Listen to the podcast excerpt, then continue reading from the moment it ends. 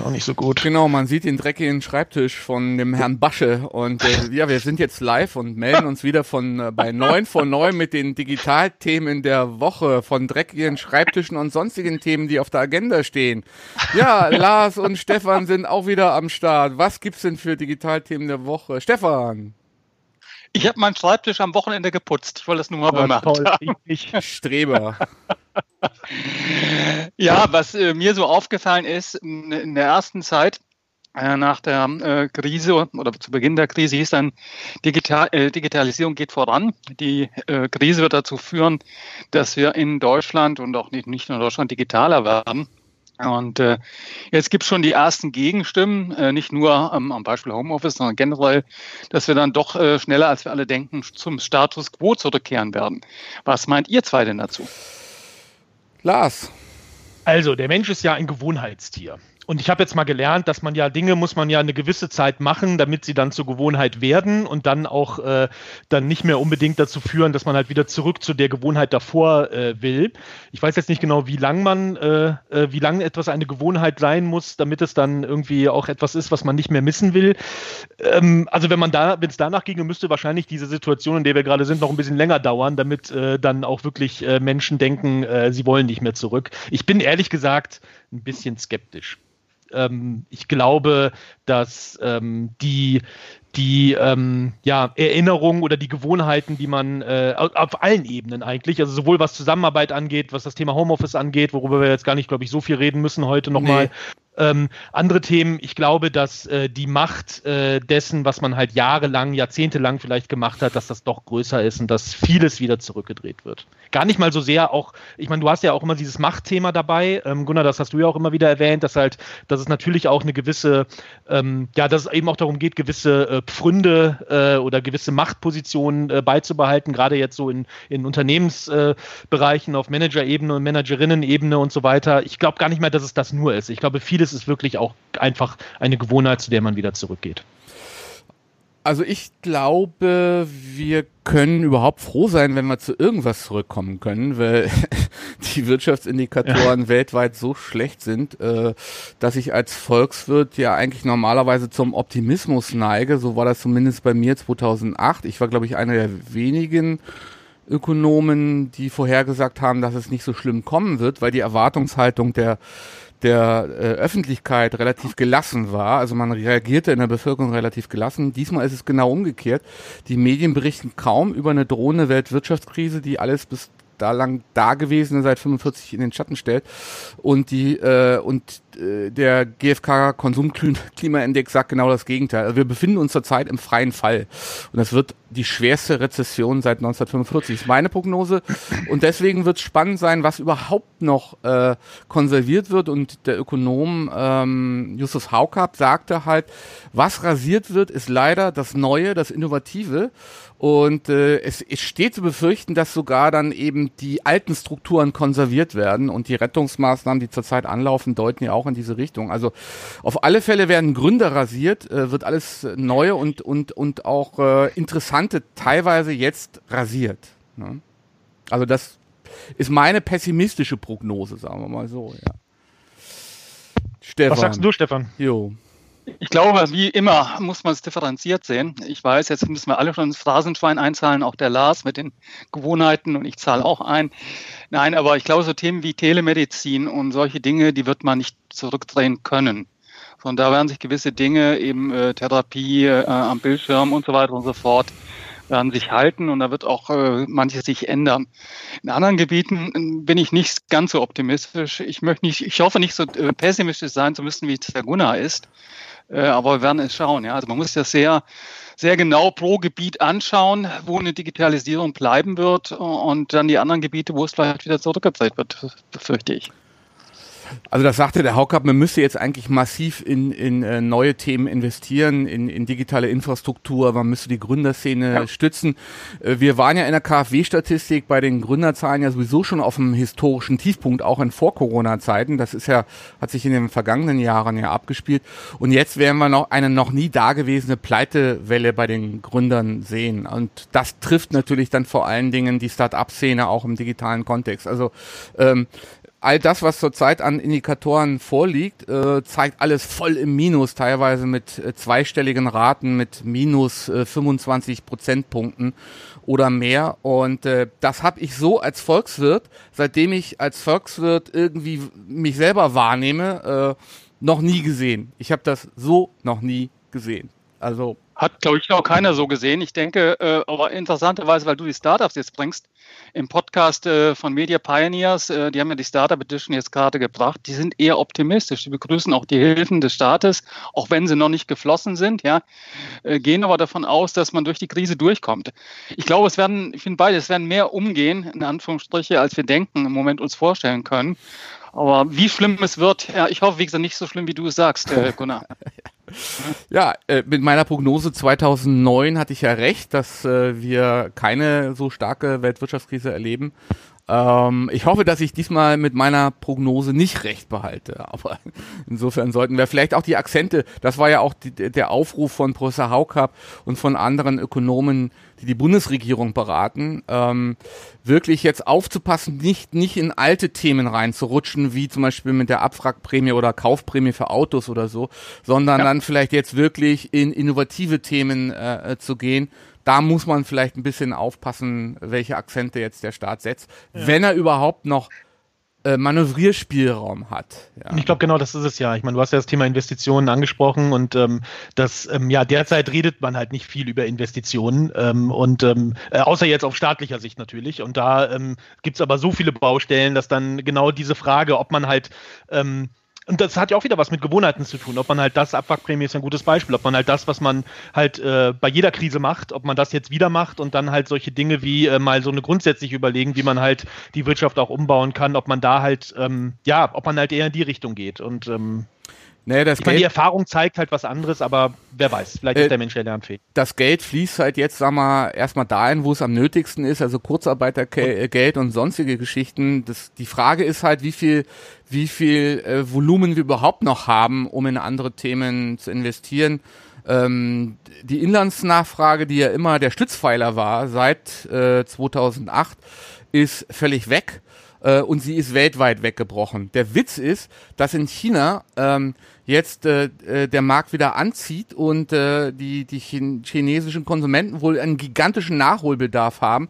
Und der Haukap sagte gestern, vielleicht wird unsere Wirtschaft diesmal gerettet durch China. Äh, das wäre dann schon auch ein netter Treppenwitz, ja. ja. Äh, ja, weitere Digitalthemen. Lars. Ähm, ich meine, ein, eine, ein Link noch, den Stefan, den du dir auch geteilt hast, geht ja ein bisschen in die ähnliche Richtung. Wir hatten vor ein paar Wochen ja mal schon mal über digitale Schulnoten für Unternehmen gesprochen.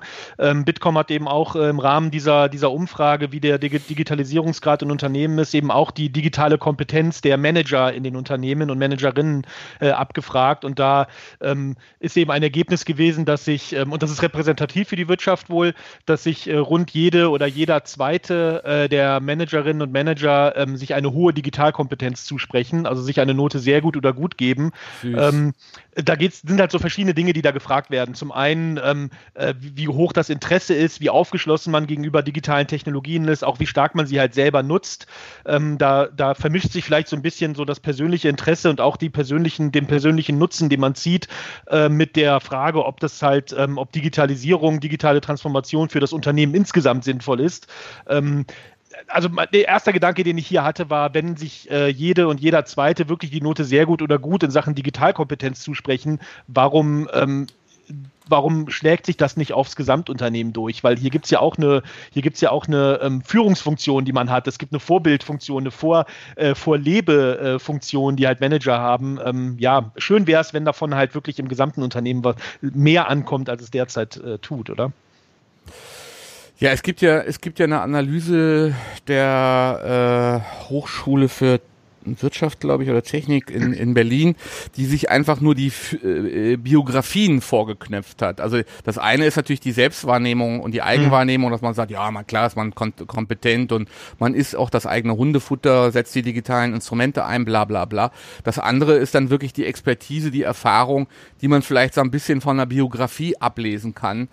Und äh, da waren zumindest bei den Top-Leuten die Bilanz dann nie so dolle. Ne? Also, dass man sagt, mh, hm, sowohl die Aufsichtsräte als auch die Top-Manager verfügen nicht so über glänzende digitale Expertisen, aber ja. ja. Das war ja auch die, die Einschätzung, die eigentlich über die letzten Monate oder Jahre vorgeherrscht hat. Ja? Also da, da hat man Selbstwahrnehmung und Fremdwahrnehmung. Und äh, für mich spiegelt sich jetzt das ja auch in einer anderen Studie, die jetzt diese äh, Collaboration-Studie, äh, die für Deutschland gemacht worden ist, zum fünften Mal.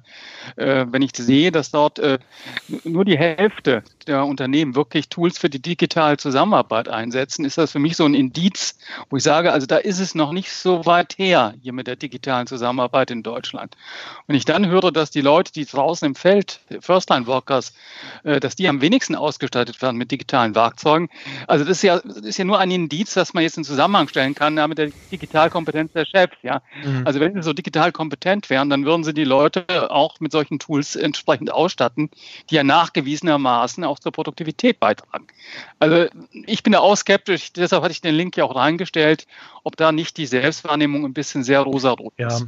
Und die digitale Kompetenz ist mir eher, ganz ehrlich gesagt, die digitale Kompetenz von Managern ist mir relativ egal. Also ob jetzt ein, ob jetzt ein Manager, wenn ein neues iPhone rauskommt, das dann gerne sich kauft und damit irgendwie rumspielt, das ist mir echt wurscht. Also wichtiger ist mir jetzt gerade, gerade in Managerpositionen äh, eher die Erkenntnis, ähm, ähm, jetzt die eigene digitale Kompetenz hin oder her. Ich will halt, dass das Unternehmen eine größere digitale Kompetenz hat, dass in den Unternehmen die äh, meine, meine Mitarbeiterinnen und Mitarbeiter äh, stärker geschult werden, stärker von den Vorteilen profitieren und so weiter. Und das ist doch das, worauf es ankommt. Und nicht mhm. auch darauf, ob ich jetzt selber irgendwie irgendwelche neuen Gadgets mir gerne kaufe. Also das, äh, ja, ist dann doch eher Das würde ich auch nicht als würde ich auch nicht als Digitalkompetenz so klassifizieren. Du nicht, ja, aber, aber vielleicht, sehen, vielleicht, sehen, Sie es so, ja. ja. Aber wir wollen jetzt auch nicht die Manager genau, äh, hier, äh, abwatschen, sondern es geht ja nur um den Eindruck, den wir für die Digitalisierung hier haben. Ja.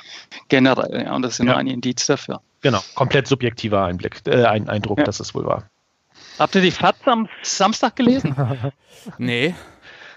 Musste mir leider, musste, musste auf diesen, ich musste auf diesen Link leider klicken und musste es dann doch lesen, nachdem du es geteilt hast. Äh, oh Gott. Nerdrepublik Deutschland. Hacker werden als Experten verehrt, doch in Wahrheit sind es oftmals politische Aktivisten. Warum hört Deutschland auf sie? Ein Kommentar. Heidel oh, die bösen Hacker, die politisch aktiv unseren Staat und unsere äh, Politik hier entsprechend durchdrängen. Unterwandern.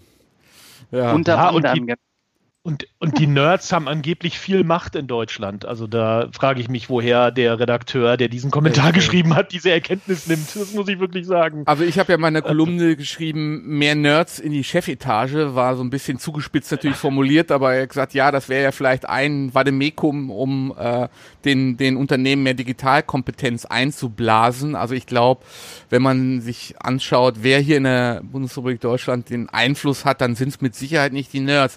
Ich meine, der Chaos Computer Club, die, die machen halt immer gute Arbeit, klar, aber äh, und die Konferenzen sind immer super und die haben tolle Themen, aber die spielen doch in der öffentlichen Meinung eher eine untergeordnete Rolle. Ne? Also pff, mh, mm, ja. ja, also schließt sich der Kreis doch wieder, ne? Digitalisierung, äh, die Chefs, die digital kompetent sind und die Nerds. Haben wir heute ein schönes rundes Themenspektrum. Ja. Mehr Nerds in die Stage, ja? Genau. Was hast du denn noch, Ja, also ich hatte, ich wollte ja eigentlich noch wirklich auf die die Geschichte mit der mit der Wirtschaftskrise eingehen und äh, wer die Gewinner sind. Die Gewinner kann ich vielleicht noch abschließen.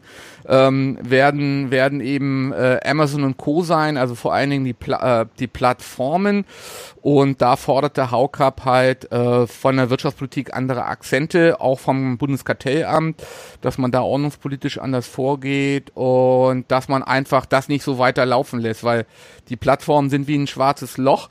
Ähm, viele inhabergeführte Unternehmen äh, gehen jetzt gehen jetzt äh, gehen jetzt pleite, haben gar nicht die Chance, also einen guten Online-Handel beispielsweise aufzubauen, weil es halt äh, die kritische Masse äh, nicht gibt oder weil man die Netzwerkeffekte gar nicht so schnell aufbauen kann. Da hat halt Amazon, äh, da haben Amazon und Co. halt einen äh, uneinholbaren äh, Vorteil und da müsste halt jetzt wettbewerbsrechtlich und politisch halt was passieren. Also, dass man das Kartellrecht irgendwie anpasst oder in Europa was macht oder mit der Digitalsteuer vom Macron ähm, dann vielleicht äh, europaweit vorgeht und mit dem Geld dann entsprechend etwas anderes fördert. Aber also so richtig, so richtig klar ist das nicht, was die Wettbewerbsökonomen da vorlegen. Also ich glaube, da sind sie sich auch nicht einig, äh, wie man, äh, wie man darauf reagieren sollte. Also wettbewerbspolitisch ist da, glaube ich, noch Luft nach oben. Aber entspricht ja auch deinen Beobachtungen, Stefan, ne?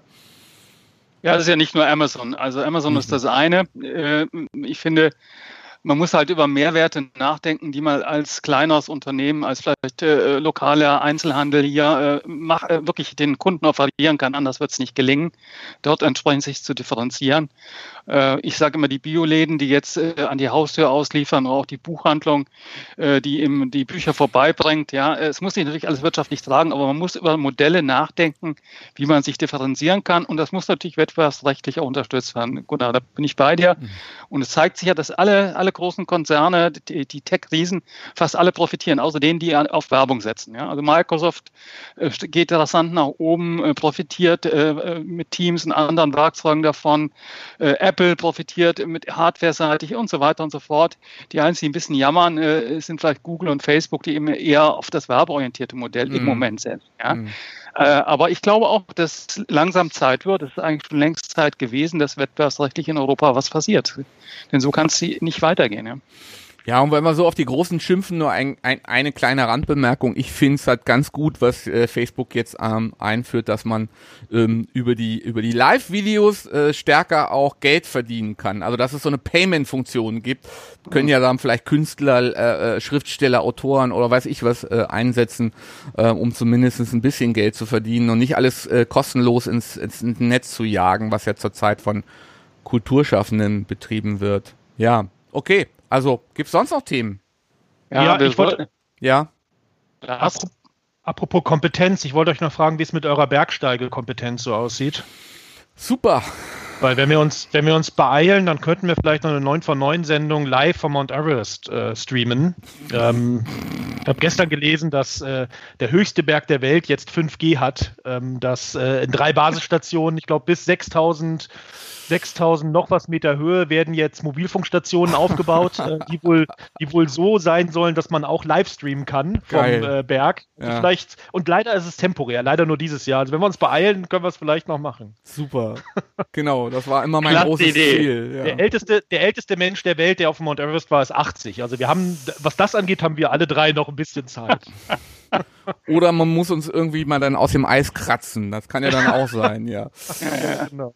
So, okay, das waren die Digitalthemen der Woche. Es ist schon wieder 9 Uhr 8. Wir haben wieder viel zu viel gelabert und äh, das war ein Werbeblock, den muss genau. loswerden, Gunni. Ja, ein, ach so, ja, ein Werbeblock, komm, Sachen. Äh, Werbeblock muss sein. Heute ist die Sync Digital, das erste weltweit digitale Konferenz der IBM mit sehr, sehr vielen Teilnehmern. Heute um 17 Uhr geht's los mit der Keynote von Arvind äh, Krishna. Äh, kann ich nur empfehlen, sich den mal anzuhören. Der hat sich jetzt in den ersten vier Wochen äh, sehr interessant angestellt, äh, so wie er sich hier positioniert hat, auch, in, auch im Bereich Homeoffice. Ich habe es heute mal bloß nicht adressiert. Ja, also einfach einschalten, findet man Sync Digital, IBM, googeln und schon ist man ab 17 Uhr live dabei.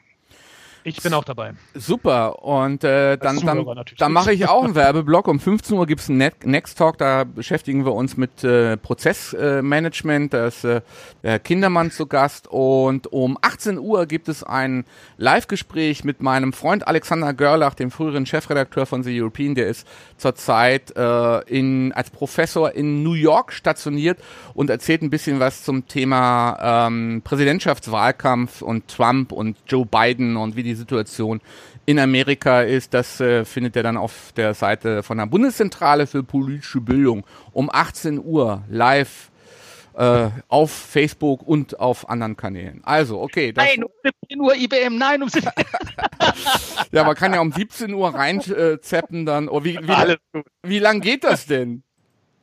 Das geht bis in die Morgenstunden, aber die Keynotes sind so bis neun. Ah, also okay. eins unserer Zeit.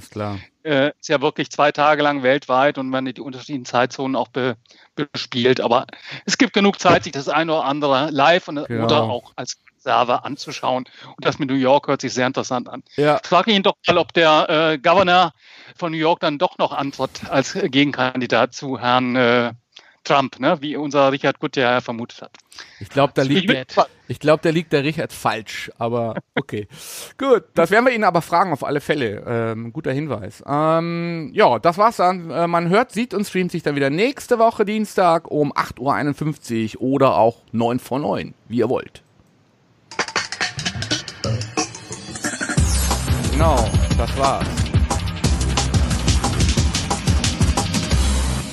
Finish. Der Trailer läuft. Ja, wie immer.